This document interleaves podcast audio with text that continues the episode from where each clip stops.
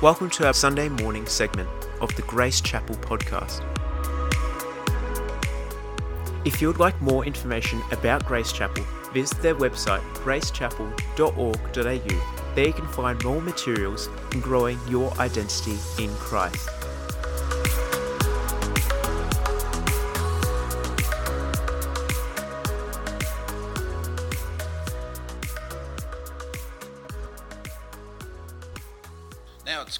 When you have a surprise happen at your place, and we've had a surprise happen, and Perry's going to show us what one of the.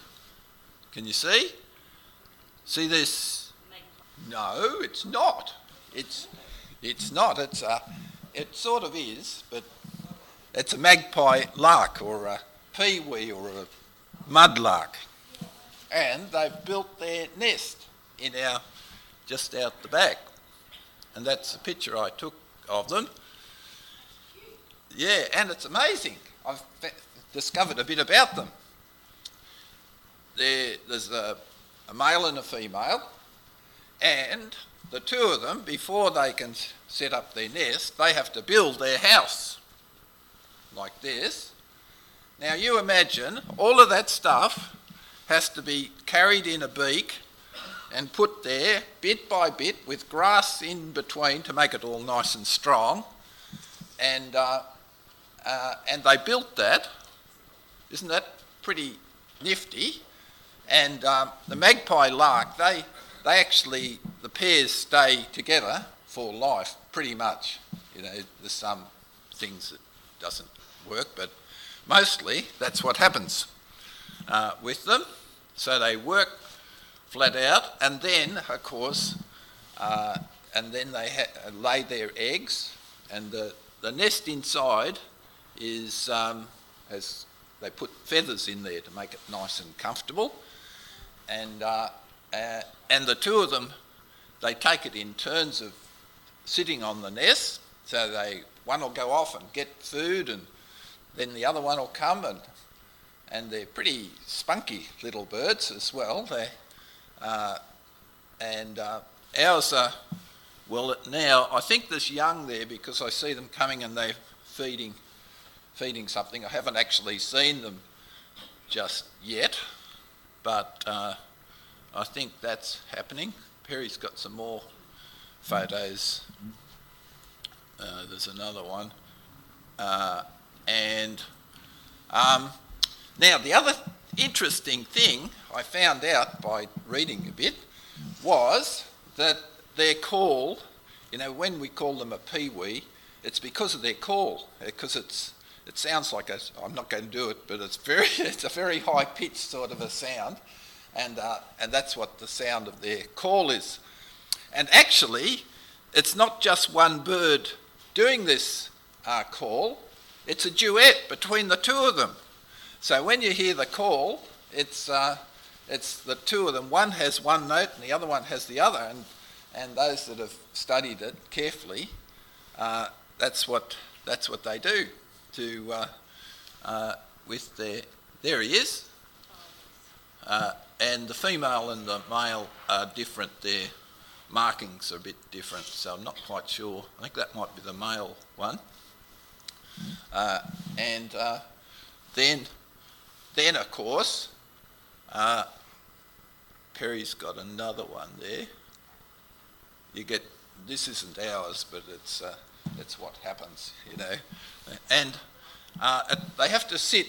Um, hatch. It takes um, about I think it's 18 days for them to hatch out, and then they, the birds actually stay another three weeks while their feathers grow. And then mum and dad push. Off you go. I've done my bit. It's up to you now. so, uh, so that's what happens with them. Isn't it amazing? And uh, who taught them to do all this? Do you think? Uh, It's just been still fixing to make isn't it? and I think they've probably been making the same nest for several hundred years. Yeah, probably. Yeah, exactly the same design, So who taught them that design? And this is what you do, boys and girls. Yeah, well, we don't know, do we? It's just an amazing thing that uh, God has done, and, and our, our world is actually full of that kind of amazing things. And so, uh, so I, yeah, I was really thrilled because I love uh, seeing seeing all these sort of things happen, uh, and it's fan- fantastic. Thank you, Perry. Uh, now, um, now I want to say that do you know you and I build our nest too? Have you ever thought of it like that? By what we do, we build or destroy our nest.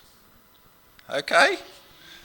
We've got choices to make. Each one of us have choices to make in our lives, and uh, and we can be either building or doing destructive things in our household.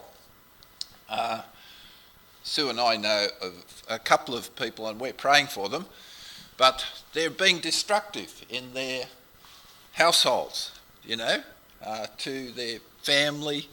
One's a lady, she's not being real good with her family, and all those around them, around these two people, are feeling uncomfortable and they're hurting because of what these two, they're not local here, but this is happening.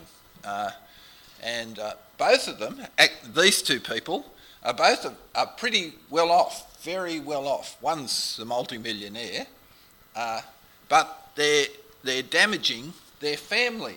All, so we've got choices, you see.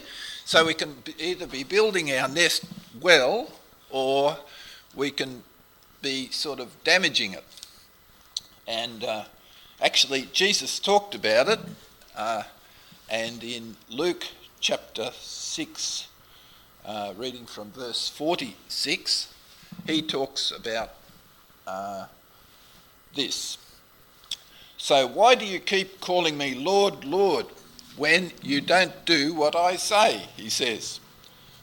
I will show you what it's like when someone comes to me, listens to my teaching, and then follows it. It is like a person building a house who digs deep and lays the foundations on solid rock.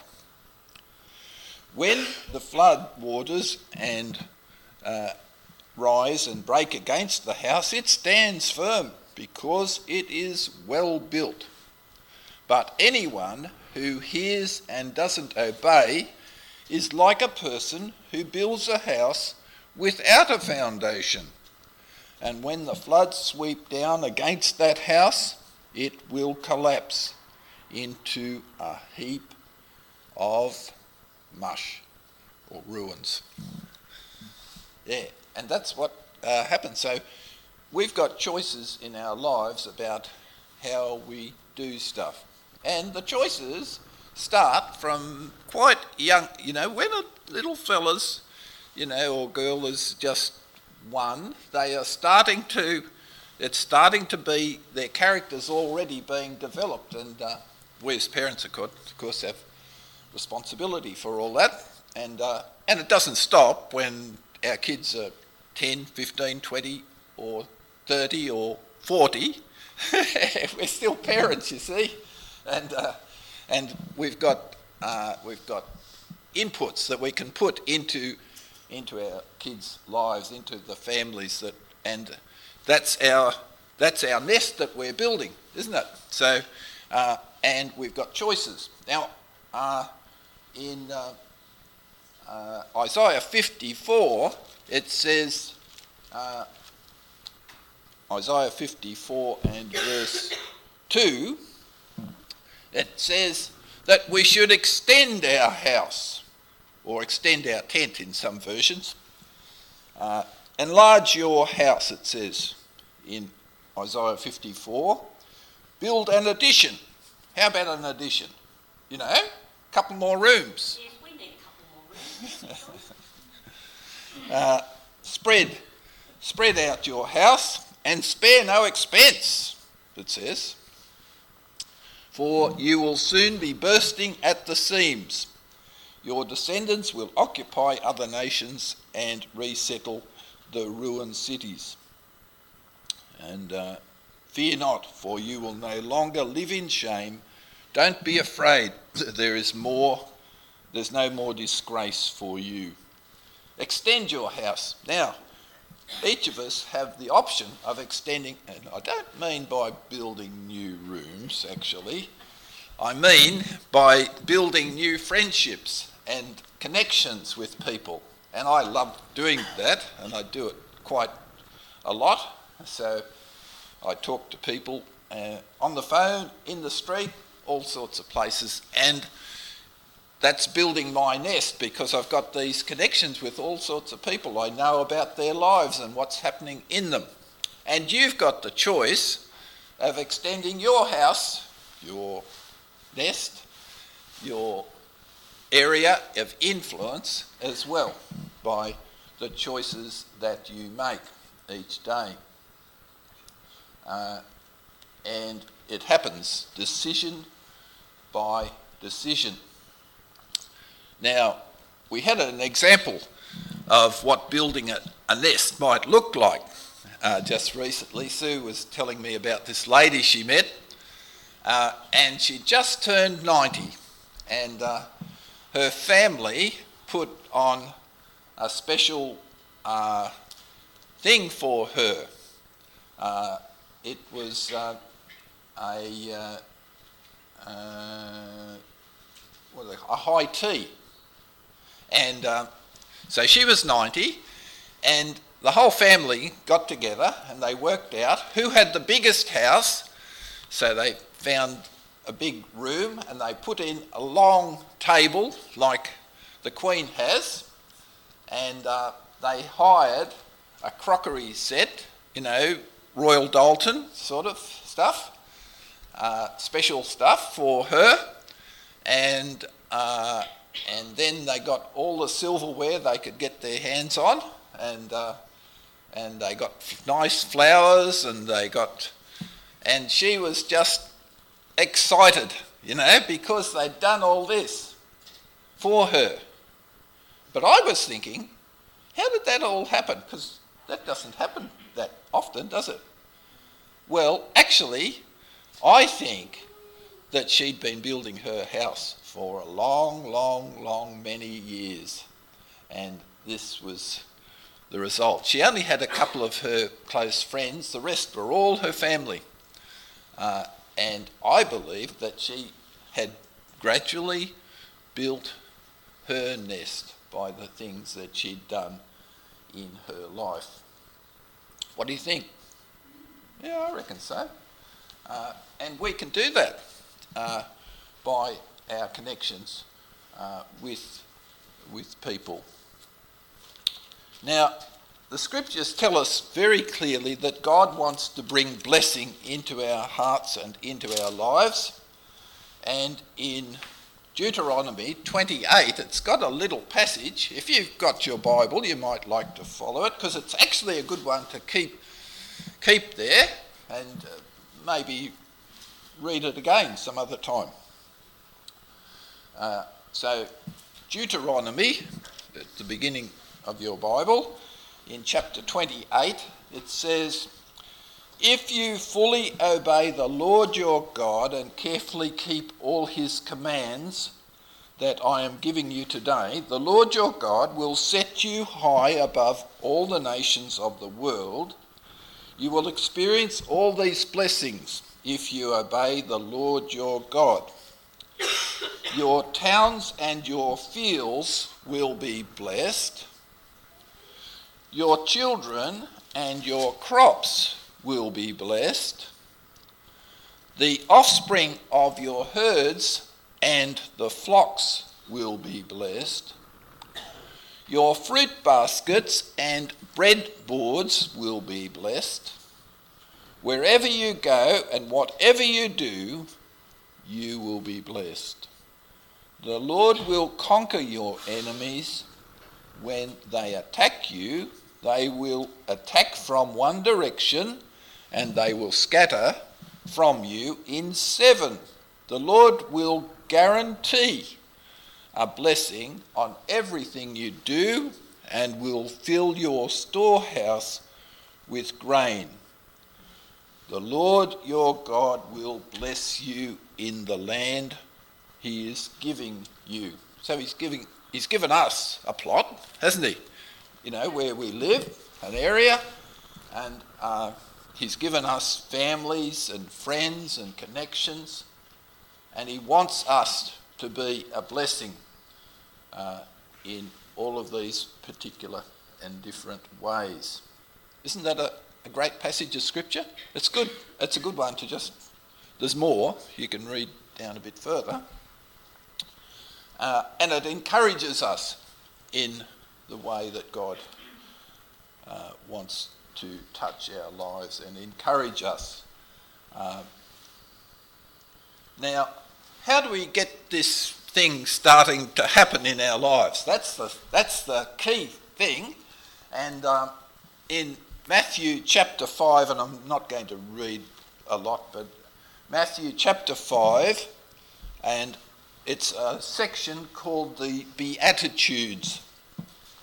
And that word Beatitudes actually comes from a Latin word, and I'm not going to pronounce it, but it's, it's fairly similar. And, it, and that word, the Latin word, means supreme blessing. That's what it's doing. And Jesus, uh, in the Beatitudes, give, uh, gives us the keys as to how to get blessing into our lives. But I'm only going to uh, talk about one of these just briefly this morning. And uh, that one is verse 5. And it says, and this is the first part of the way of getting blessing into our lives. Uh, it says, God blesses those who are humble, for they will inherit the whole earth. Now, what do we think about when we talk about being humble? You see, that means uh, we're open to hear uh, and for God to speak into our lives and say to us stuff. He, he'll talk to us, and sometimes he'll confront us and say, Now, this part, I want you to deal with that. I want you to change it. I want you to do something different. Uh, and he will actually confront us. Now, if we're humble, we'll listen to that voice. We'll say, Oh, yeah, there's something in there. And we'll listen and we'll do something. And you know what that means? That next word is called repentance.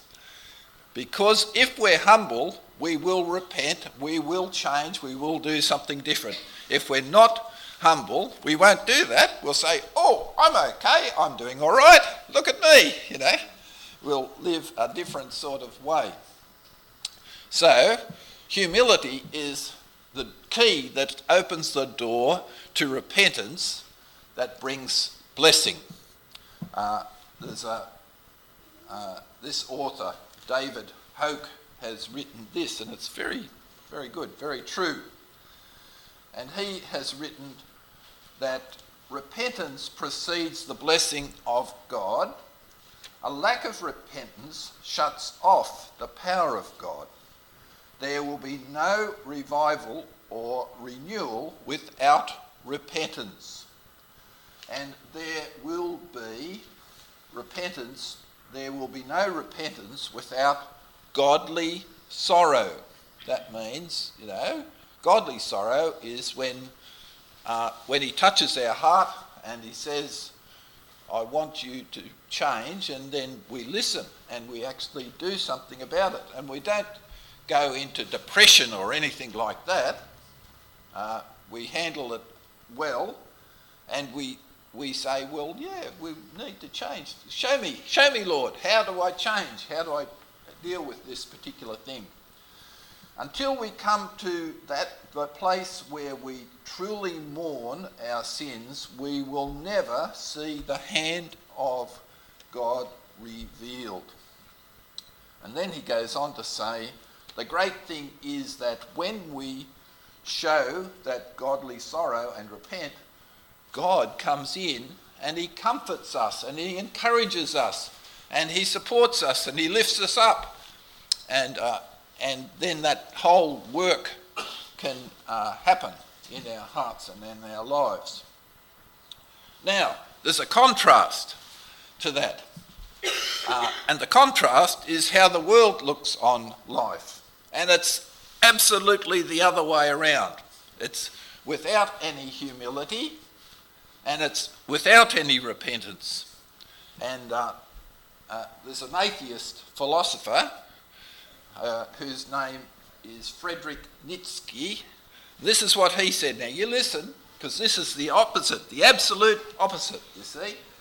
And he said, assert yourself, care uh, for nothing except yourself. Right? Uh, and he says, the only vice is weakness, you know, giving in.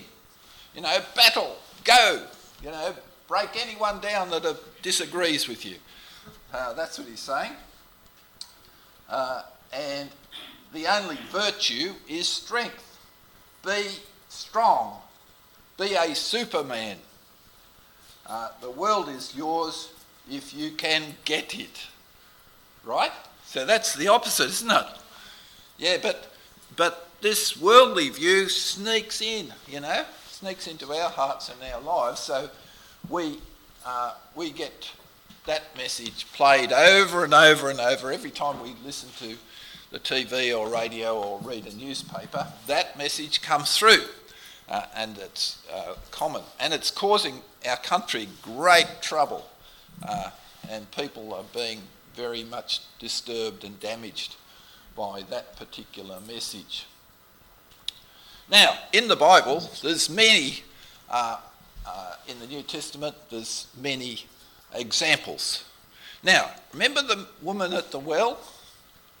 You know, uh, we're not going to read out a lot and talk a lot, but you, you know the story about how Jesus was tired and he came to this well and, and the disciples went into town to get some food and this lady came along and she was getting some water in the middle of the day and she uh, put the, uh, her jug down and Jesus asked her for a drink of water.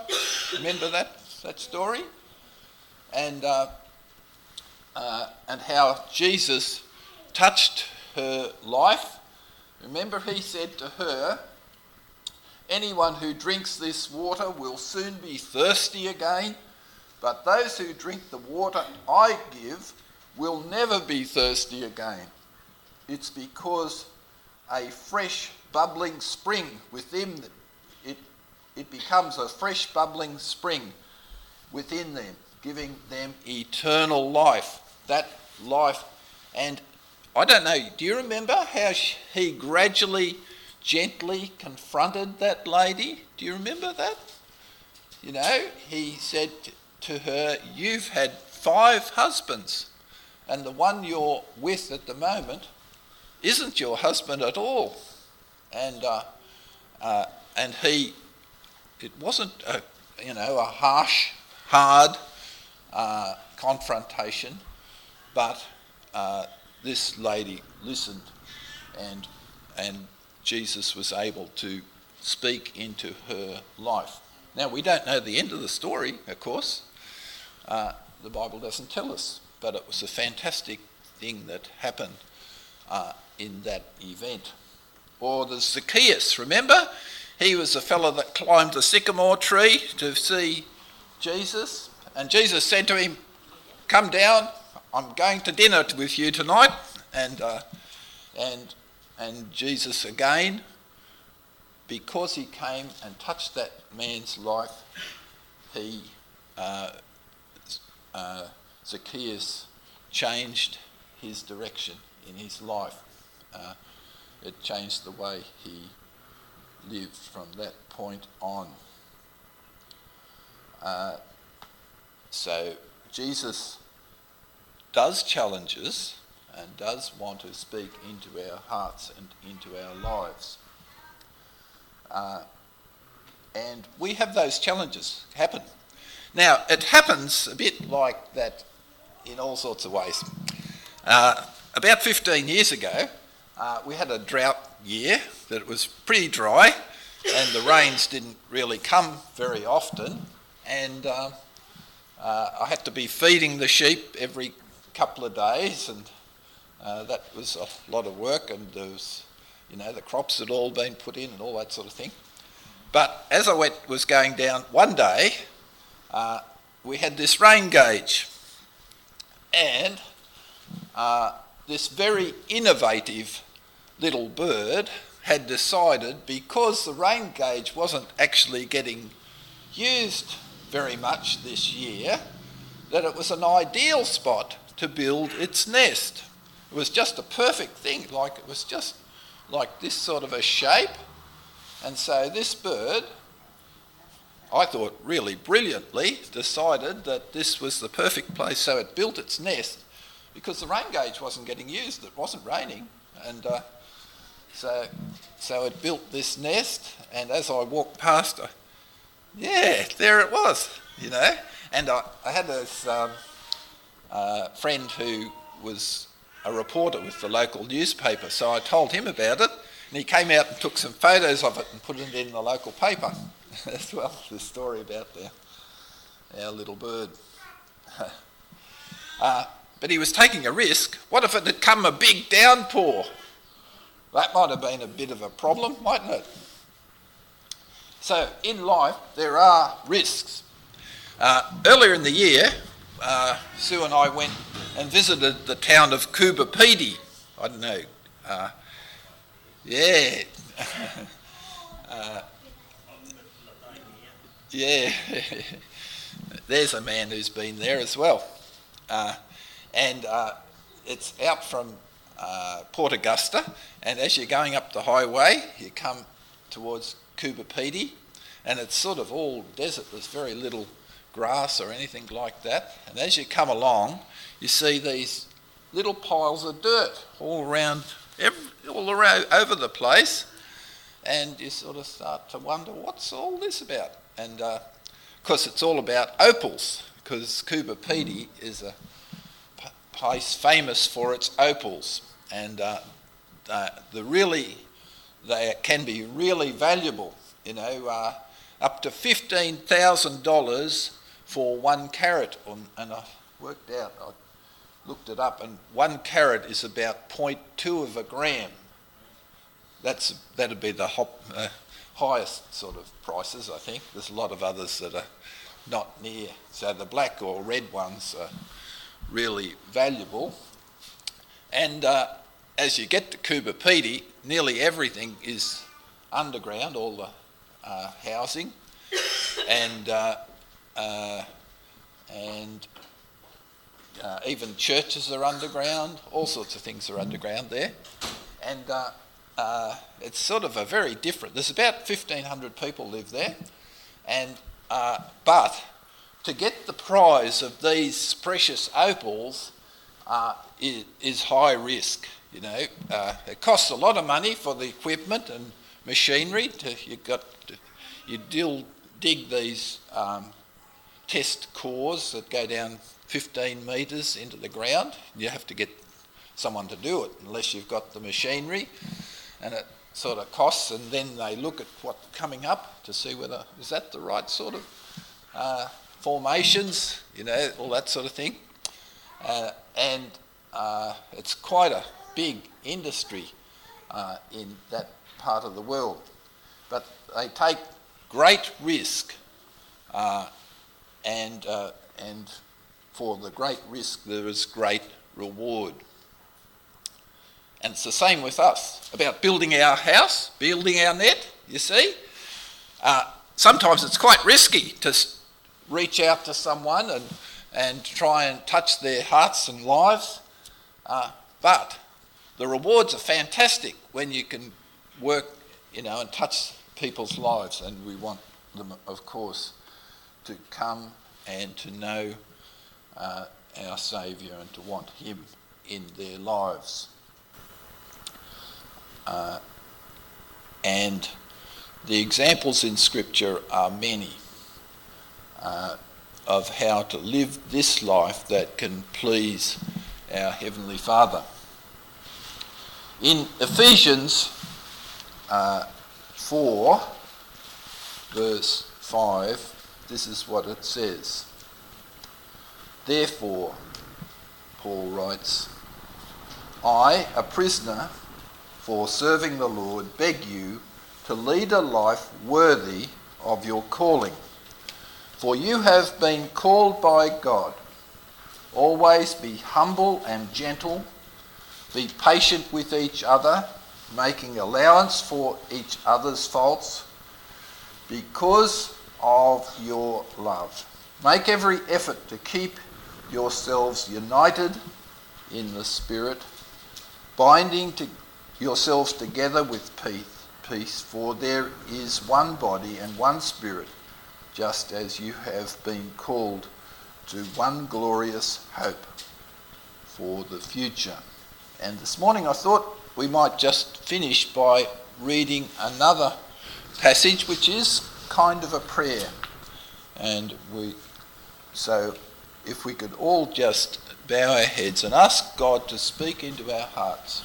And Paul wrote these words in Ephesians 4, uh, 3, verse 14 on. This is what he says. Let's just pray. And he says, When I think of all this, I fall on my knees and pray to the Father, the creator of everything in heaven and on earth. I pray that from his glorious unlimited resources, he will empower you with inner strength through his Spirit. Then Christ will make his home in your hearts as you trust in him. Your roots will grow down into God's love and keep you strong. And may you have the power to understand as all God's people should, how wide, how long, how high, and how deep His love is. May you experience the love of Christ, though it is too great to understand fully, and then you will be made complete with all the fullness of life and power that comes from God. Lord, we just ask that you might touch our hearts and our lives and build something big and important in each one of us. And we pray it in the amazing name of Jesus our Lord now. Amen. Please tune in next week for another uplifting and inspiring message from Grace Chapel. Bye for now.